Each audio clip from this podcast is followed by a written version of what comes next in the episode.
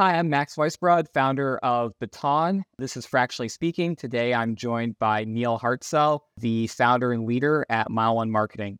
Neal, can you tell us a little bit more about what y'all do? Yes. So we are a, uh, a boutique shop. Actually, it's a solopreneur shop, so it's myself. And we focus on early stage and startup cybersecurity and networking companies, mostly cybersecurity these days. By virtue of being startup to early stage, it is in that, you know, zero to twenty million dollars type space. And I've had clients that run the gamut in that, in that band. So that, that's a, a big gamut. So for the people at that very early stage who are like pre-product market fit, like that sub one, one million dollars range, what problems are they seeing that, you know, drives them to start having a conversation with you? And which conversations do you take? Well, so if it's super early stage and you define it well, if they don't have product market fit, it's usually about getting enough, you know, content out to a targeted audience so that they can start engaging with targeted prospects to try to determine how close or far they are for a product market fit. And so whether you're already achieving some level of A R R or unit sales, or whether you had zero, there's still going to be some early marketing fundamentals that you're going to have to approach. And so, you know, that's going to be, what is your market position? What is the problem that you solve? Who do you solve that for? What is the value of your solving that? How do you do that differently and better than others in that space?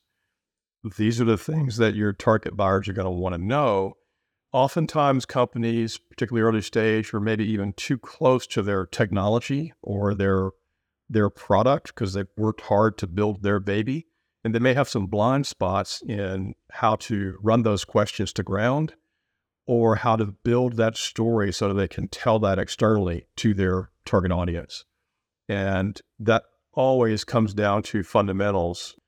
You know, what's the competitive landscape? Who's the target buyer? What's their persona? What are their pain points? What's important to them? How do you appeal to that? And so once you can understand that position, which is how you're different and better, then it pretty quickly turns into what message will tell your story. And the simplest expression of that is some form of a messaging framework.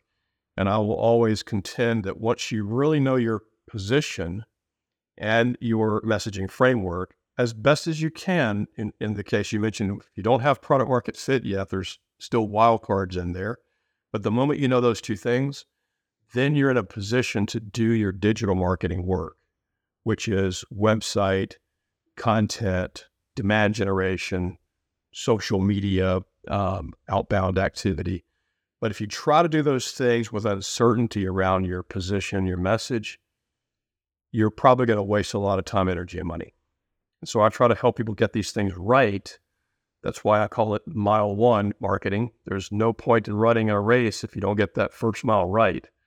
And that's where I like to focus, is on those three things: position, message, and digital marketing, which I always say quickly turns into content marketing and content distribution. So that early, that early, how... Are there cases where they come to you and they don't know who their target buyer is, and they don't know, like, you know, what that buying decision even looks like? You know, it's always two sides of a coin. There's no startup who doesn't think they don't understand their targeted buyer, but at times they may not understand it well enough. So an example would be, you know, you want, in my case, you know, you want to target cyber, uh, mid-sized FinServe organizations who have a particular security problem that they want solved. Great. Almost assuredly, you're going to have to appeal to three personas: the C I S O, the person who is in charge of running the security operations, or actually on the ground game of dealing with threats and, and resolving them. And of course, the whoever's got the purse strings, the strings. And that could be the C F O or C E O slash C F O, depending on the size of the organization. You're going to have to deal with these three personas. But the the question is, do you really have those dialed in well enough? Because it's pretty broad to say even, oh, we're targeting mid-sized FinServe companies who have this security problem. That's still a fairly broad I C P. you need to get a little bit more specific. You know, they they have a security stack that looks like this. They have a budget that looks like that. They have a security staff that has this level of expertise. So there are other questions that you really need to delve into to get your persona nailed. And the moment you do, you can focus your marketing efforts really well. If you don't do that, you're going to spray and pray. You're going to spend a lot of money broadly throwing fishing nets, and you're going to catch a lot of the wrong fish, and they're not going to yield into leads and ultimately buying customers. So again, no startup would ever say, hey, we've got a great product. We we don't know who our customer is. But what I typically see is they maybe don't have a sharp enough understanding of who the real buyer is. And that can be problematic for your digital marketing cost and, and sort of uh, productivity. So for these leaders, for these founders, what pain points are they facing and what are they seeing from their perspective that drives them to, to have that first conversation with you? There will be different start points. Sometimes it's a very young organization and they don't have a marketing department. They almost always will have a marketing resource. And typically, if it's super early stage, it's someone who is a very classic marketing communications type person. They have the ability to produce collateral and do website work and write some blogs. But they may be missing sort of marketing leadership that helps them think about the function holistically. There, there's no part of marketing that doesn't seep into every other part of the business. So they may need help across the board of positioning, messaging, competitive analysis, pricing, product packaging, you know, how demand generation, the systems side, your marketing tech stack. Any of that set or all of that set could need attention. So if they don't have anyone who can do that, they're almost certainly in some pain. The second scenario would be they had someone and that person's no longer in the role for whatever reason, and they're not ready to go full-time. They're looking for some part-time help. And then we get into the discussion of, do you need a fractional C M O or do you need an interim C M O? And those are slightly different. Sometimes they have a marketing lead and they've got a marketing team, but they've got some gaps in some functional areas and they need someone who has worn different hats to come in and fill a particular role. That could be a, a project or a function until they hire someone. So those are the three doorways that, that I typically hear about. And for these organizations, you know, especially with uh, budgets tightening, sales cycles lengthening, like all of these things happening, resources are just not as, as available as they once were. How are companies thinking about the decision to go with a fractional uh, marketing uh, leader versus, you know, a full-time marketing leader in these early stages? That's a great question. So there's there's sort of two parts of that, early stage and economy. So, you know, what I'm seeing right now is, yes, because of the current economy here in the first half of twenty twenty-three, everyone is belt tightening and there is churn. And sometimes there's a real need for, you know, a fair amount of marketing, but they can't afford a full-time team, a full-time uh, leader or, you know, team plug. And so a fractional makes sense. And fractional could be, hey, we need Uh, someone who can operate in this capacity for, you know, one day a week, twenty percent, or three days a week. Or we want someone to take care of this set of projects in a ninety-day span. So there's different kinds of commercial models that, that will get filled. The budgetary side really is driven by, we need a C M O, but we can't afford a full-time one. So we want a fractional. That's a scenario. Another scenario is we need a C M O. We're looking for a full-time person. We think it's going to take a while, but we have pain right now. So we want someone who can come in and take care of some things while we're in that surge. And then usually that will also fold into when they find that person, you know, a fractional has already made some headway on any number of projects. So there's a handoff period and uh, it could take that form. Sometimes organizations will say, we need a C M O. We're not going to hire one right now.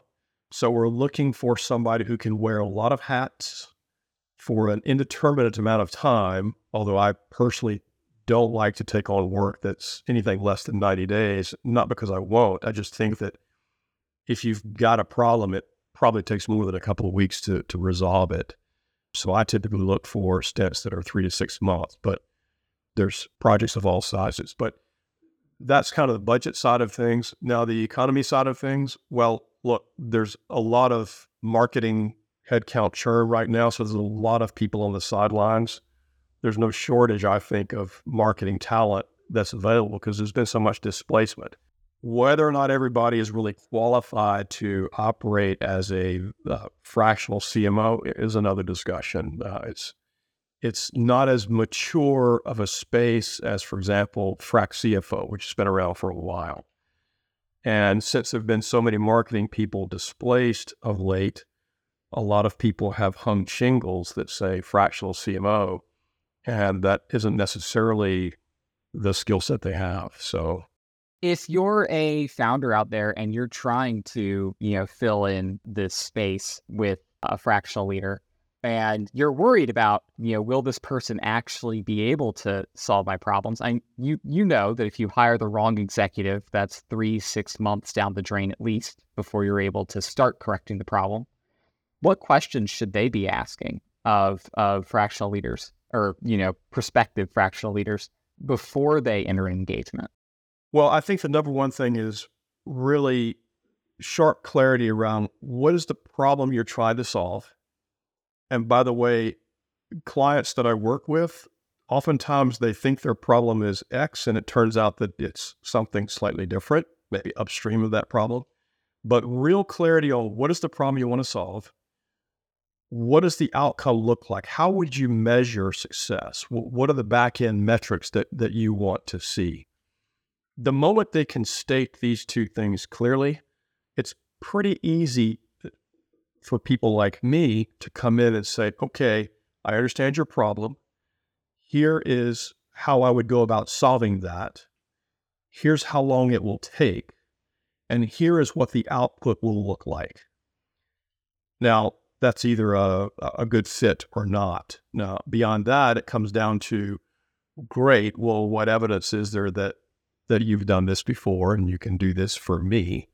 And that's different for consultants than it is for, uh, you know, public companies, because oftentimes I can't disclose what I did for my last customer. I'm bound by, you know, contractual constraints. But I can describe in gory detail, this is how you go about fixing your website.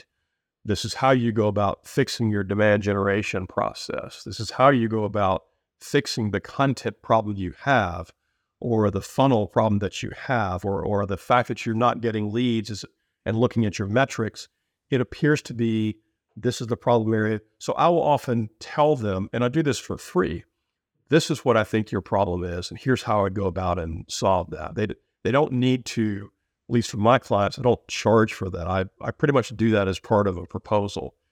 During that process, I'm either able to convince them that I have enough expertise and enough experience uh, or not. And uh, so far, I've been fortunate on that front.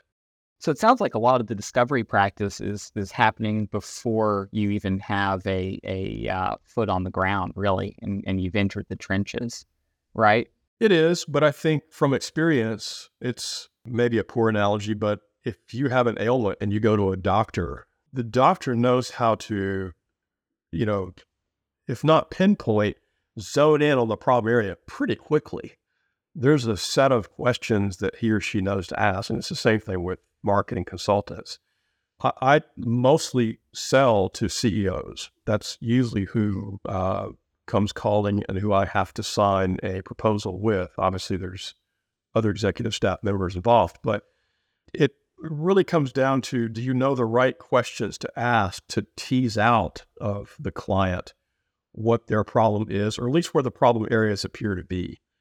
And I guess that gets into the process that I use to a degree. And I've got a process which is, let's let's assess the problem. And I'm going to look, like a doctor, I'm going to look at a certain set of indicators. I'm going to look at your your sales pipe, your marketing funnel, your content, your site. I'm going to ask to have your top salesperson give me their solution pitch so I can understand what story you're telling. I'm going to use all that data and what you tell me your problem is, and I'm going to figure out pretty quickly, okay, you think your problem is in, you know, lead gen, but your problem is actually over here or whatever it may be. And then I'll tell them, and this is what we, this is what I would do to go about, you know, resolving that. But the discovery process, and every one of them has been unique for me, but it really, I think, comes from the experience of having done it a lot. And that's not a statement of arrogance. I've made a lot of mistakes over the years, so I, I already know some trap doors, and uh, that's part of the, the the the experience too. It's it's genuine. It's not born of arrogance. It's born of school of the hard knocks. So usually, like w- when I come into early stage organizations to work on product problems, it's a very similar thing. Usually it's after a project went wildly outside of the original scope and ended up solving zero problems while wasting massive amounts of engineering resources. And nobody stopped to say, what can we get rid of? Yeah. So let's shift gears and talk more about what it's like, you know, being a fractional executive and running a fractional practice. So when did you found Mile one Marketing, and what what drove you to make that decision to shift into, you know, this uh, consultancy fractional practice? I started Mile one Marketing in April of twenty twenty-two. I came off a full-time position where I'd been C M O for about a twenty-five million dollars company for three years. I had consulted with them for two years prior. So Mile one Marketing, I've run it several times. It's really the This is the third time I've in my career that I've hung a consulting shingle. And so in each case, it, it, and just, you know, my sort of career background, I, I knew out of college I would go to work for a large company, move to a mid-size, small-size startup, and then I'll someday run my own business. It's just what I wanted to do personally. It, I always joke with people, even if that, if even if my own business was just a hot dog stand, that, that's okay. But I, I wanted to be the guy that ran the whole thing. So that I, I probably bend towards entrepreneurialism in, in that regard, but I had great experiences in larger companies that taught me a ton. The reason I share that is that for the past, uh, you know, twenty years of my career, it's all been in startups, and that's a very different game. And I've seen the good, bad, and ugly of startups. I've, I've been part of a very successful one. I've been part of some that were, you know, just didn't go anywhere, and a few in between. So I uh, have a a love of the space, but also a a healthy respect for, you're not going to hit oil every time you drill. That's just the way it is. So I've run a consulting practice three times. The thing I love about it is you learn so much working across customers. Uh, I think you, in some ways, you learn faster, and you certainly learn more broadly than you can if you're in a specific function inside of one company. And I really enjoy that, the, the breadth of learning from multiple clients. And so that that's a powerful lever for me. I, I love having an outside voice. I think companies listen to you differently when you're, you know, uh, you know, the old statement, it's hard to be a prophet in your own hometown. So your clients hear your voice differently than they hear their own employees. Um, that doesn't mean it's better, it's but it is different. And so I, I enjoy that. It's more the, the consultative relationship, I think, allows me to be more honest and free than I could be if I have to protect a sacred cow, for example. So that's that's valuable. Um, and I, I really love that. I, I love doing the soup to nuts thing myself. And th- this, a lot of consultants don't like this. I love trying to find business, introducing myself, finding out someone's problem, see if I can address it, putting together a proposal, hopefully winning the proposal, delivering the work, and then getting paid. I, I love that whole process. Uh, it's not for everyone, because it there there are problem sets in each of those domains, but I, I enjoy it. The downside is, I, I don't have a steady paycheck every two weeks as you do when you're a full-time employee. There is no paid vacation. Uh, there's unpaid vacation, right? Healthcare expenses are are higher when you're on your own than when you're part of a, a pool model that companies can afford. So financially, it's it's riskier. It can be lumpier.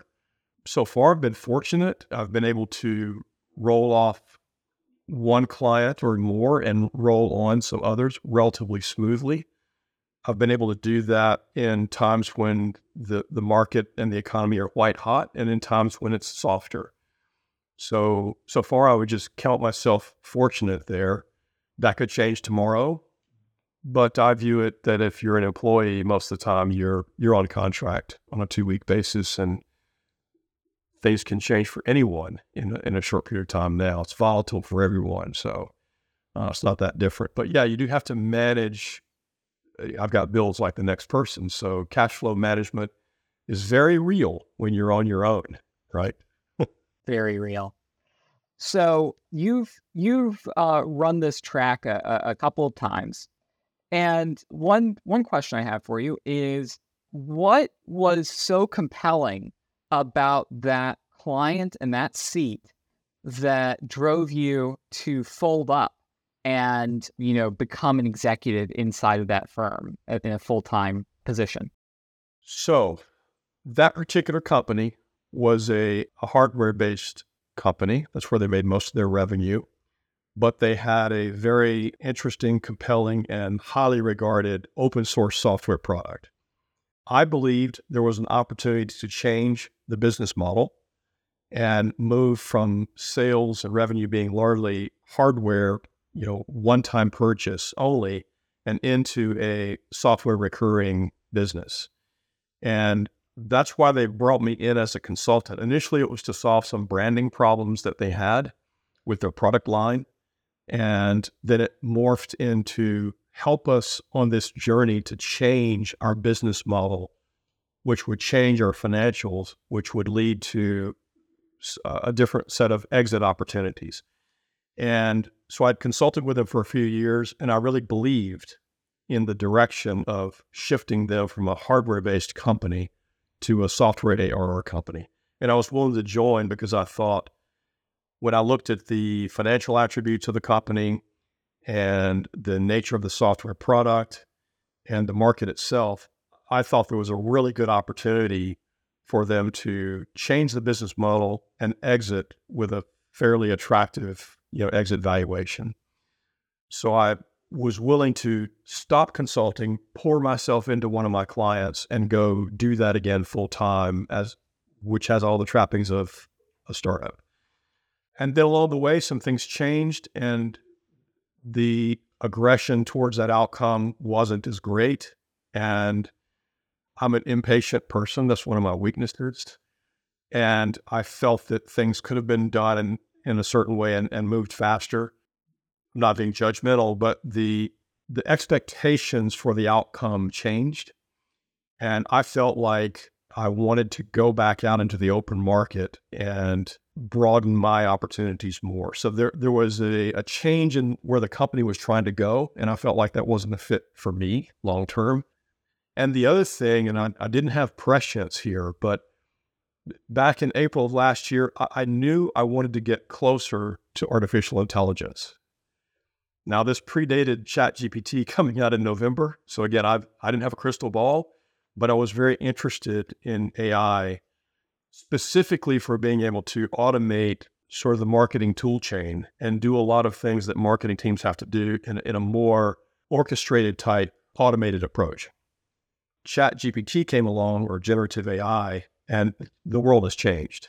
And I've learned so much more about that than I think I would have had I been inside of a company. And I'm, I'm grateful for that. I, I'm also aware of all the, you know, downsides, but I guess what I use that as an example of when you're on your own as a consultant, my experience is you learn five to ten times faster than you do when you're in a a, a job where you're filling a, a specific set of job requirements. Part of that is because you're you're going after new projects. Part of it is you're working with multiple customers, and part of it is necessity is the mother of invention. You have to constantly reinvent yourself to stay competitive. You know, people who can see me are clearly going to recognize I'm not twenty. So I have to work a little harder to run with folks that are, you know, a decade or two or three younger than me.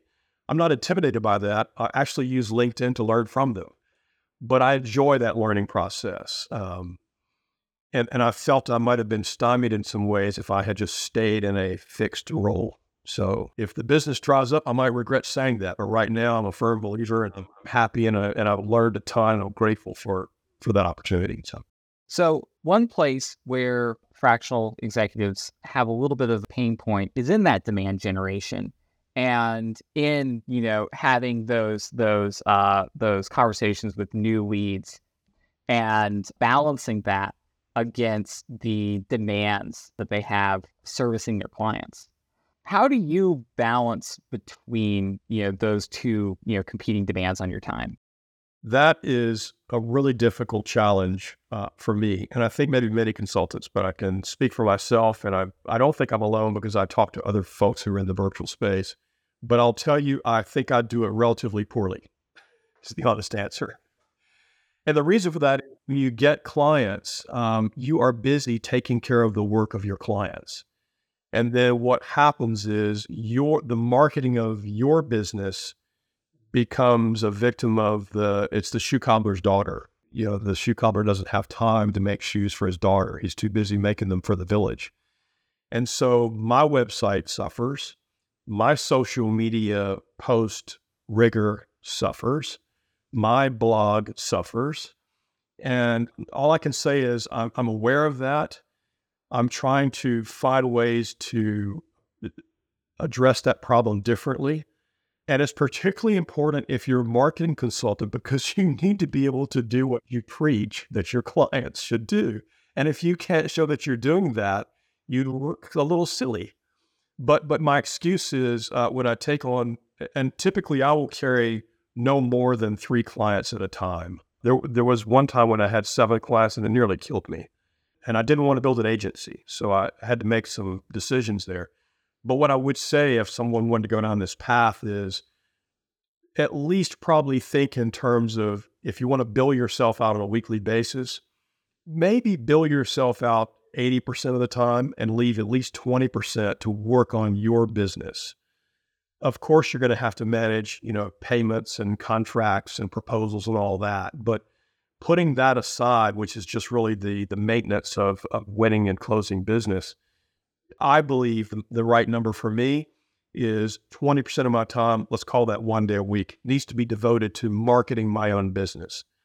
There are people that I follow on LinkedIn that I think have this down to a science, and they don't do it, as near as I can observe, on a, they don't spend Friday doing, working on their business, but they probably spend an hour, maybe an hour and a half a day working on telling their story, sharing useful insights, promoting who they are, who they're trying to reach, and the types of problems they solve.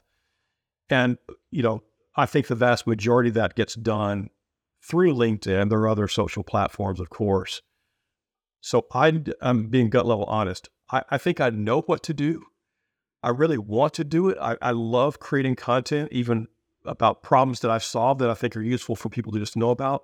Finding the time and then being disciplined about doing that on a daily or weekly basis, yeah, I'm still struggling a bit, but I'm aware of the problem. I, I completely know how you feel. You know, like I got in consulting because I want to work with the people I want to work with, and I want to work on the problems I want to work on. And when I'm in a problem that I want to work on, I'm very passionate about solving that problem, and I'm obsessed with that problem. And, you know, the, the, you know, bottom of Maslow's pyramid, right, just seems so mundane and, and so boring. And, you know, why, why would I want to talk about me when, you know, there is this problem that exists inside this organization that I could speed up by a week or two just by using that time to have like this additional meeting. Totally agree. Right? Like, you either love doing the work or you don't. And, and I love doing work. And so given the chance to you know, build a, a sales presentation for a client or build one for myself, I prefer to do it for them. It's just more interesting. It's more exciting to me.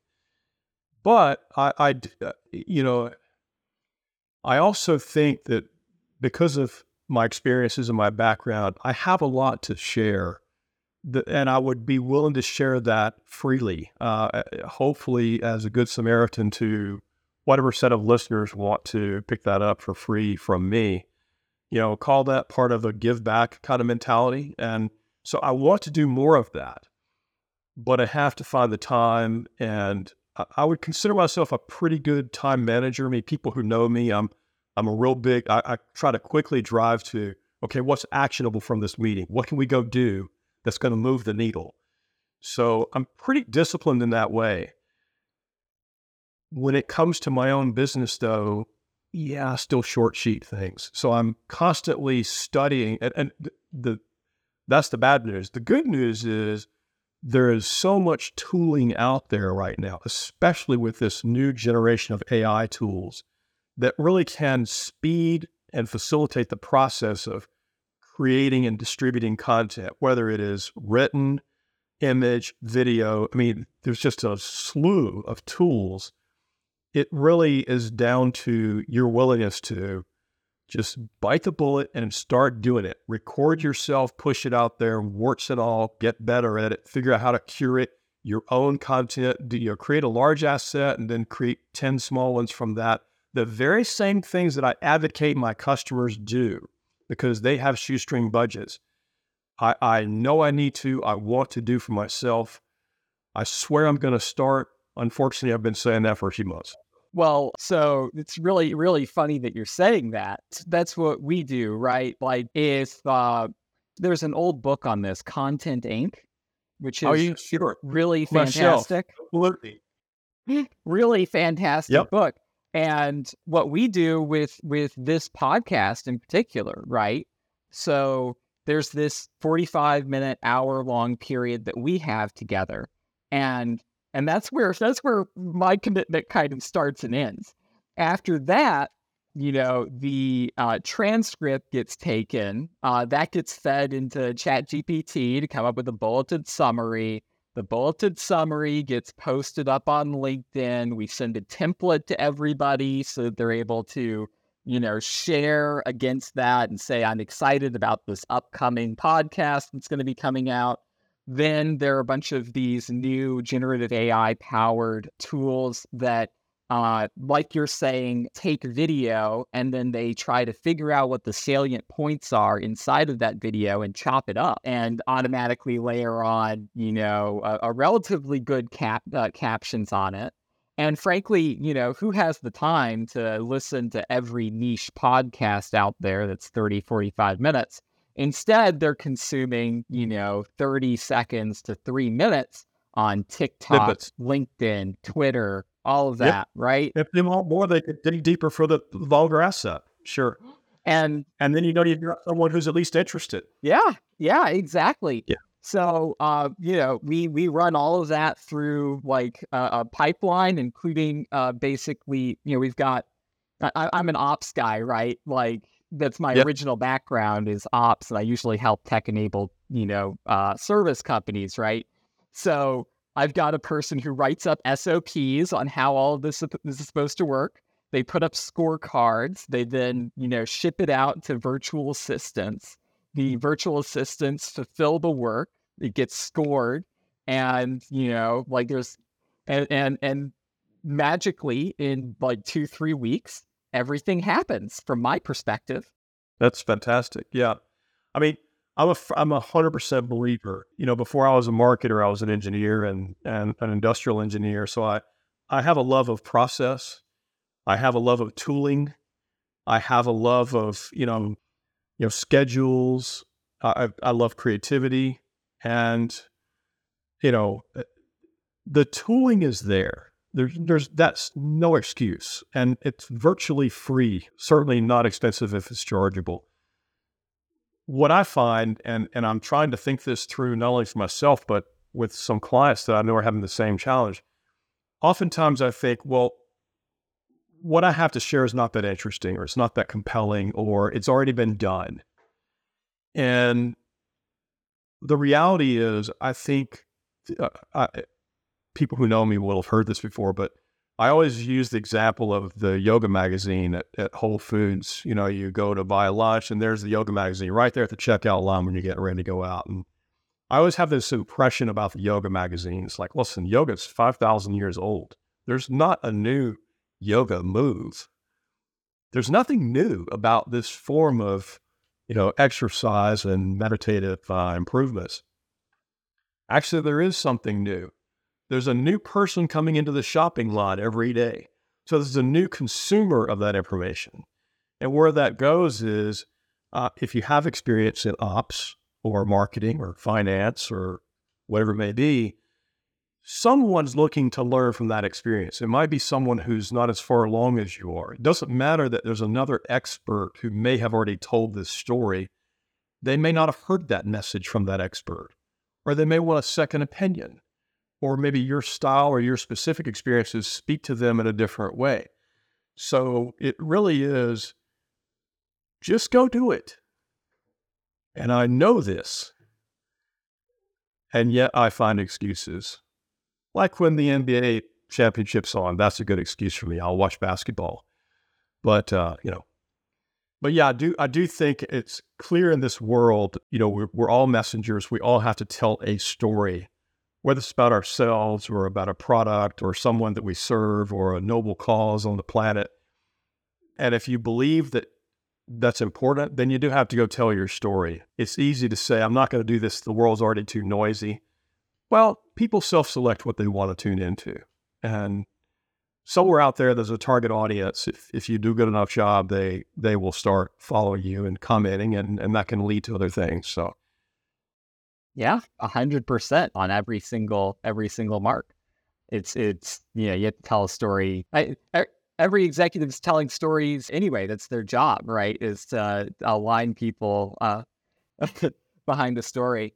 So, Neal, thank you so much for joining us.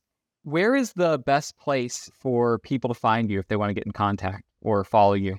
My website is mile one, the number one, marketing dot com. And I'm on LinkedIn as Neal Hartsell, N E A L H A R T S E L L.